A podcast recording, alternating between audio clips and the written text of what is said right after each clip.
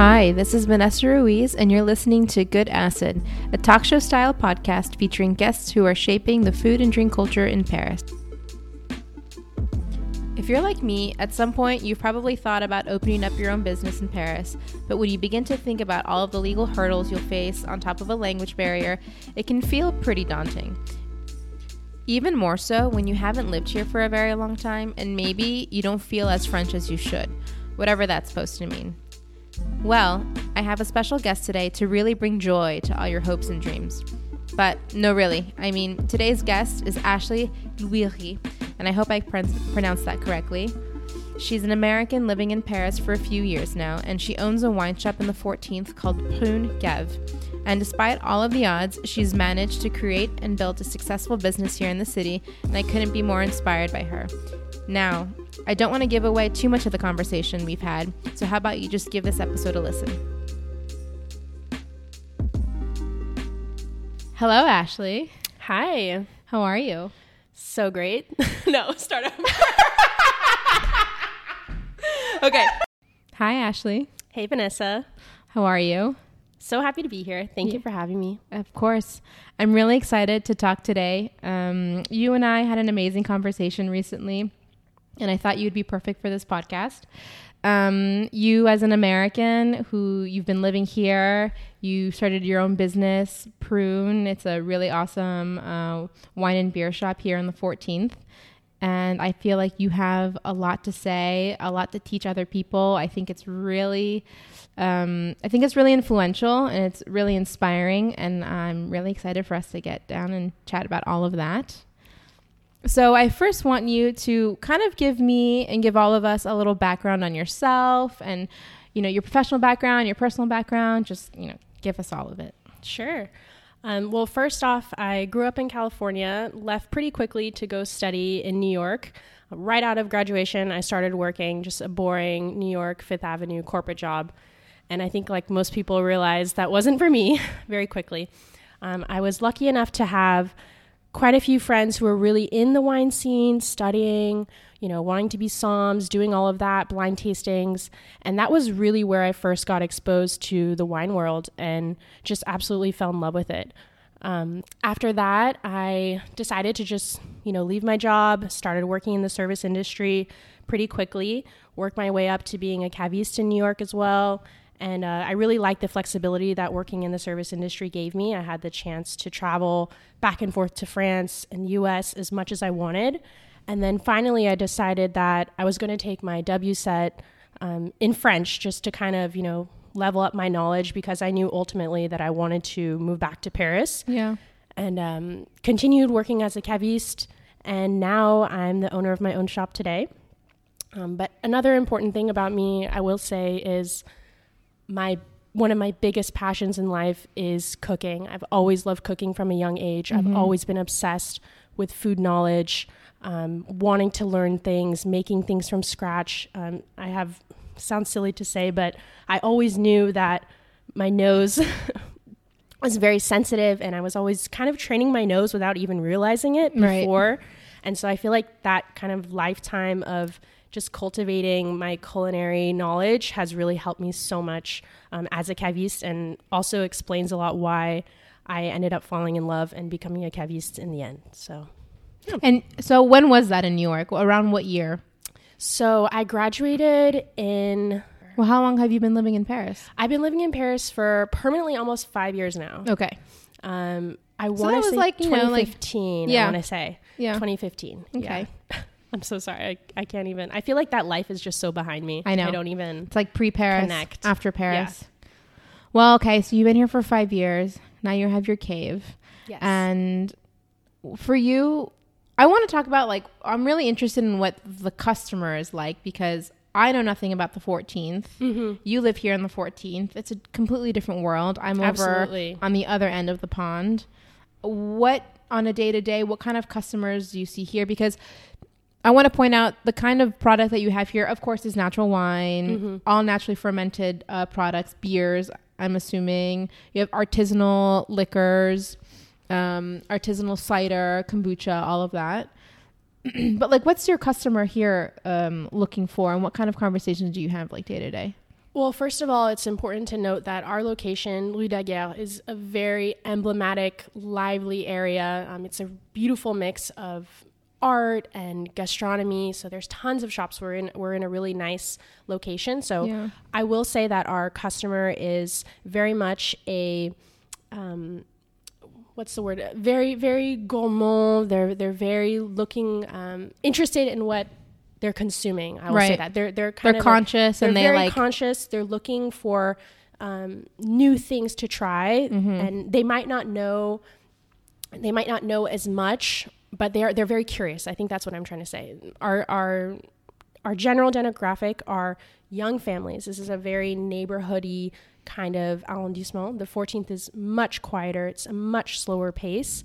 So we have a very mixed clientele, but I will say the majority of our you have people with taste. yeah, absolutely. Young families, um, huge demand for a natural wine, uh, big demand as well for craft beer, especially because on this side of Paris in the 14th, there are very few specialized beer shops. On the other side, you know, of course, 10th, 11th, there's tons of places to get craft Yeah. beer, but here is a little bit of a desert in terms of beer. So um, that brings a lot of clients. And on top of that, we do have a very um, a mixed clientele in the sense that there are also, you know, the neighborhood here, people who just live live nearby, and also an older clientele. We do have many people who are retired, um, older older customers come in regularly as well. So a little bit of everything, which is great.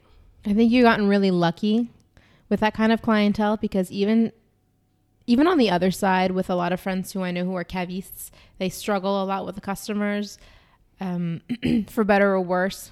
The, the the the typical French customer is very traditionalist, Yes. and they're uh, not closed minded, but they have a very clear view of what they want or what they believe they want. And it's nice that you kind of have customers who, and you know, the fact that you're American and like you're selling them um, products and they trust you is a huge deal too. I mean, to be honest, I mean, let's not like beat around the bush. Like you're American, it's you're an American wine shop owner, and I'm sure maybe for them initially that might be a little bit of a not a shock, but kind of like a moment of confusion for them. Or oh, what's what's she gonna say? What what mm-hmm. kind of you know what kind of what kind of products are going to be in her shop? But the fact that like you've told me before, people come in, you have regular customers, they listen to you, they trust you, and I think thankfully also the product speaks speaks for itself. I mean, you have amazing you have wine from amazing winemakers and and really cool craft beer places. And so the product speaks for itself. And I'm sure they end up buying something they're super happy with it and then they come back and you know I think that's something you should really be proud of what Thank I've told you before Thank you so much. I think it's really incredible the fact that you've been able to open up a wine shop, especially especially I do want to say in a neighborhood that isn't the 11th, the 12th, when, when you do have way more expats, when you do have way more um, foreigners, you know, you really are in a neighborhood where it's like very French, you know? Absolutely. So no, that, that's that very true. able- I love you, how you you, just celebrated a year this month Thank you. Yes. and you're doing well for yourself. Um, but I do want to talk about something that I think that people are going to find really interesting to know about is I want to kind of get into the details of what it was like for you um, to open up the shop. I mean, like the whole like legalities Oh, of it. I mean, you and I have uh, talked about this before, but I think people need to know because other people probably hope to open up their own businesses in Paris or in France. Mm-hmm. And the fact that French is not your first language, the fact that you had to go through that and it's not that easy and it's not cheap, you know, with with uh, liquor licenses. And also there's very old laws in France and Paris about about liquor licenses in in in, in wine shops and restaurants So and true. bars. I mean, any legal us. process is difficult.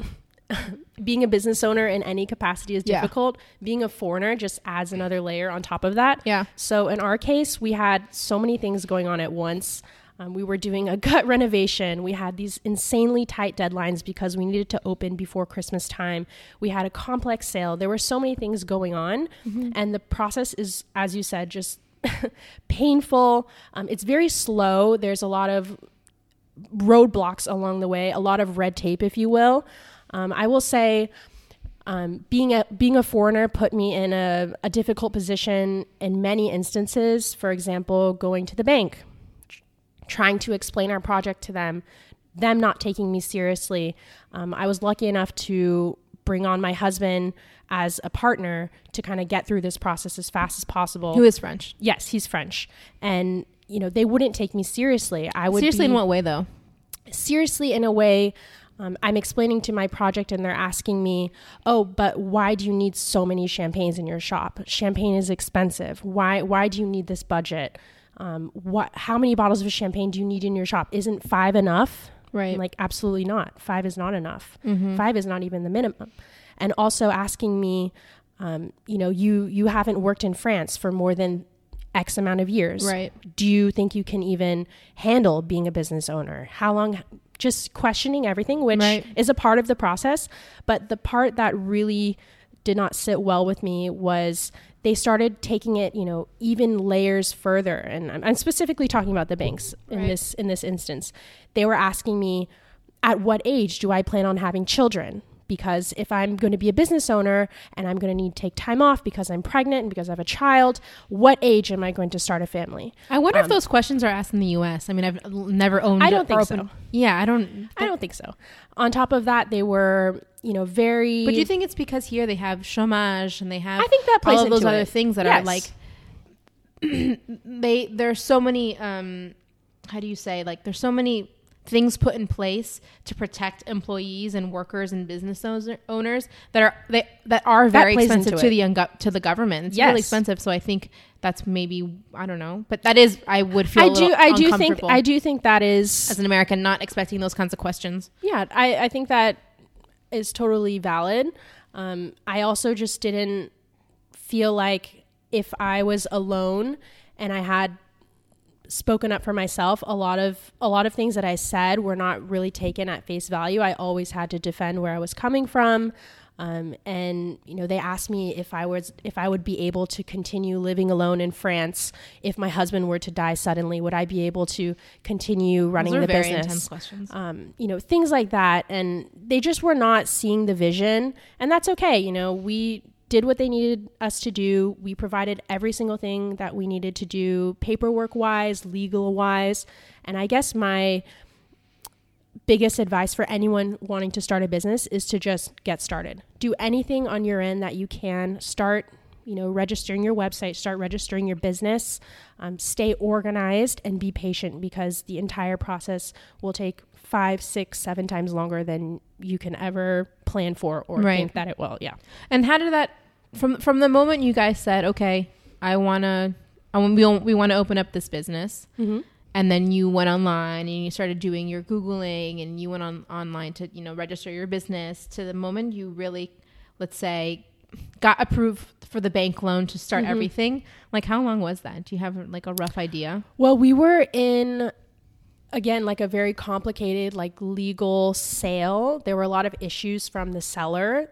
Um, a lot of documents that the seller had not provided to the banks. Mm-hmm. So we were really kind of at his mercy to Oh, to continue the process. Yeah. Um, so I would say it took a, almost five months to from start to finish. Yeah. But even after those five months, which we were open, It's a long time. we still have i mean there are still legal things that are being resolved to this day Right. um, that are ongoing so um, in terms of signing the paperwork we did everything we could to do that as fast as possible and even then that was three four and a half months into the process so It's a lot longer than I thought it would be. And from the time you had the keys, I mean, let's say yeah, we had keys. about one and a half months to do a gut renovation really yeah. it was intense it was so crazy and also you have to keep in mind that he- from my perspective But it was a wine shop before, right? Yes, but complete. Right, right, right. There was Yeah. nothing. We kept nothing from the store. Nothing. Not even the walls, the doors. I mean, it was completely redone, which Yeah. was necessary. Also, we wanted to break away from the previous store, the previous image, complete rebrand, Right. um, because we have nothing to do with what the shop was before. And I want to, because, you know, on a podcast, there's no visual cues, but the shop is beautiful. It's like super modern, very minimalist, Thank you. super clean. I feel like instead of, you have a few wine boxes, but not in the sense that they're all over the place and you can't walk and you feel very overwhelmed and bombarded. I feel like you can just walk around, look at everything very neatly. That was our goal from the very beginning. I wanted to build a modern, épuré, very clean wine cave, something new and refreshing because as you said, you know, some wine shops, there's boxes everywhere, you can't walk. And I really hate that feeling, especially when you're trying to buy a bottle of wine. And let's be honest, there are some cavistes that are very aggressive. They're really trying to make that sale, they're in your face. And then on top of that, you can't really make your decision. You're feeling that kind of pressure. And when I wanted people to come into Prune, I wanted everyone to feel welcome. I wanted there to be no sense of, you know, pretension in the shop. I wanted it to feel like a place that didn't necessarily feel like a wine shop, but at the same time would be inviting and, you know, open for people to come and enjoy. Not I wanted something completely new and different. I think, well, I think the fact that you've been so successful this year, like you've said, um, proves to what you're doing and, and, and dare I say, changing the traditional types of service that you can receive in a wine shop here in Paris for better or for worse. And I think that's proving that, you know, it works. People do want good service. People do want um, things to be a little bit more organized and people do appreciate um, a little sense of um, individual individualization in the sense of like you know you have recurring customers that you remember you know what they bought last time you start to understand their tastes and that's exactly what a wine shop should be. It should be the kind of place that you stop by once or twice a week every time you need something to bring home or every time you have a party. Um, i think that's really great what you're doing Thank you. Thank you so much. Okay, so you it's a it's been a year. I mean, do you have anything else? What's next for Prune? Is there anything else that you have planned or to grow or Well, I'm always on the hunt for a second location. It Oh, was- really? uh, yes. Oh, wow. I am dreaming of expanding. Right. And actually, our uh, initial vision for Prune was to be more of like a cave à manger. Unfortunately, this space was just too small to be able to put even a minimal type of kitchen. Right. We wanted to have beers on tap, wines on tap. We needed a whole system. And again, under those tight deadlines, we weren't willing to just rip up all the plumbing, rip up the floor, and Right. add on another layer. Um, so, yes, I would But this love is a really good way to like get your foot in the door because once you bring in a kitchen, once you bring in, you know, employees that you have to hire because right, exactly. that's like a whole nother can of worms. We want to grow. Yeah. We'll grow, you know, little by little, but I would love to see Prune evolve in the way our customers have been asking us to do kind of more events. We want to include um, our community as and provide to them as best as we can, you know, whether that be in the form of classes, whether that be in the form of just, you know, events, monthly things. Um, we're we're working on that. but I think it's going to be really great for springtime. And you have after after uh, all of the wine tastings that are going to happen in the early what is that late late winter early springtime in, in, February. I think that's going to be a really fun way to kind of like revive yourself and start to think of really fun stuff to do with winemakers. Have them come and you know host events and host tastings. Um, but uh, but love to. and I think also too, I think now that you have your wine shop, at least in France, I feel like it's even it's pretty easy to kind of like move on to that next step, which is like to have uh, a place like with a kitchen that provide that has a little bit of food, and that's super easy for the French to understand. Like you know, part half wine shop, half half um, half bar, and I think like here is a perfect place to. But would you say in the neighborhood? That is something we talk about almost every day. It's hard to say. I feel like once we find the space, wherever that may be, we're pretty open minded.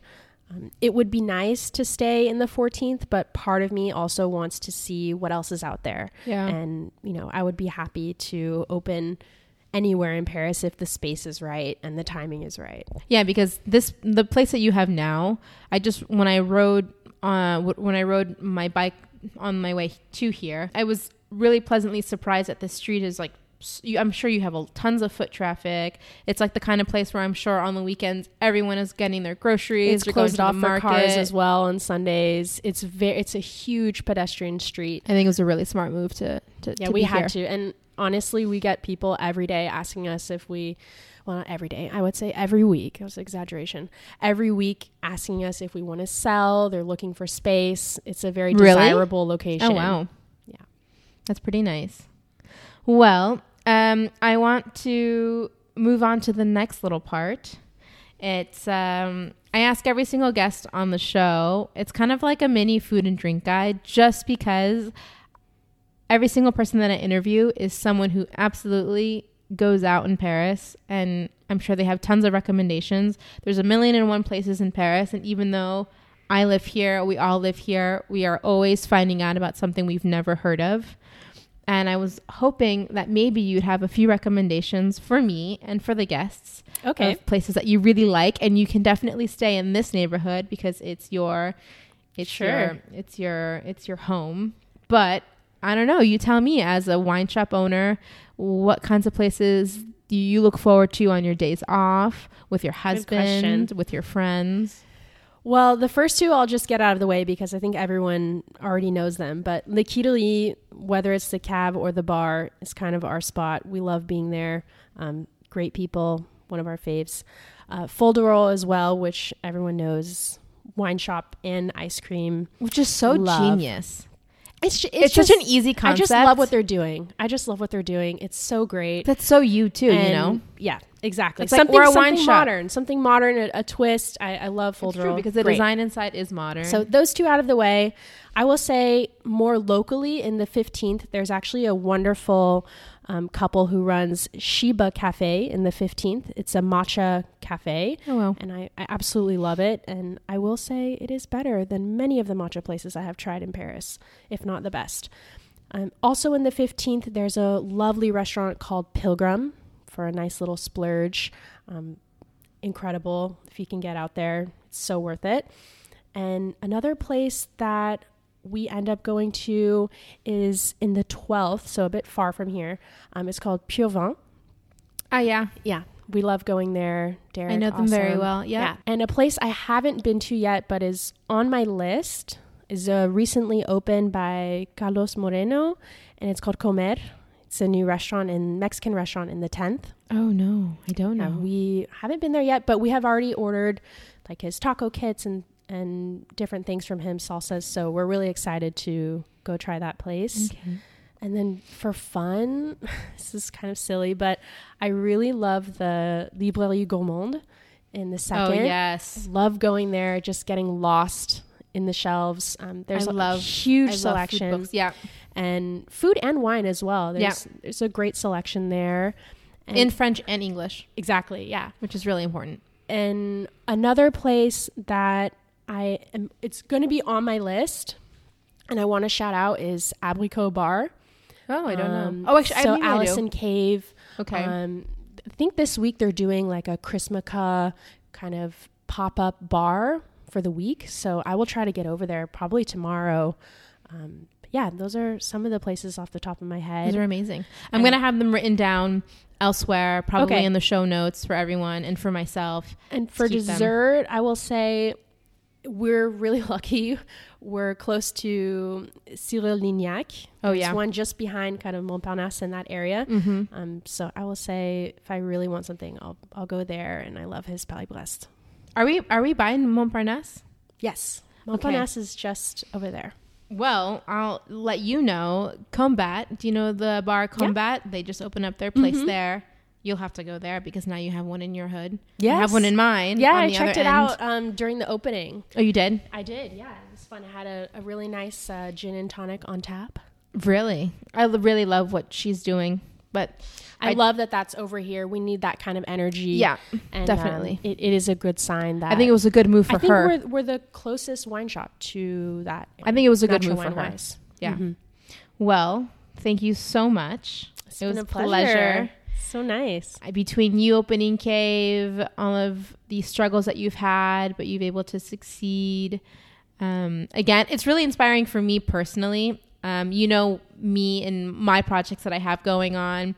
I think it's was really refreshing and really comforting to hear someone like you, a fellow American, successfully opening up their own business, being able to create connections with uh, with the French something that you know warms my heart and gives me hope for the future. Um, so I want to thank you again. Thank you so much. It was lovely Anytime. to talk to you.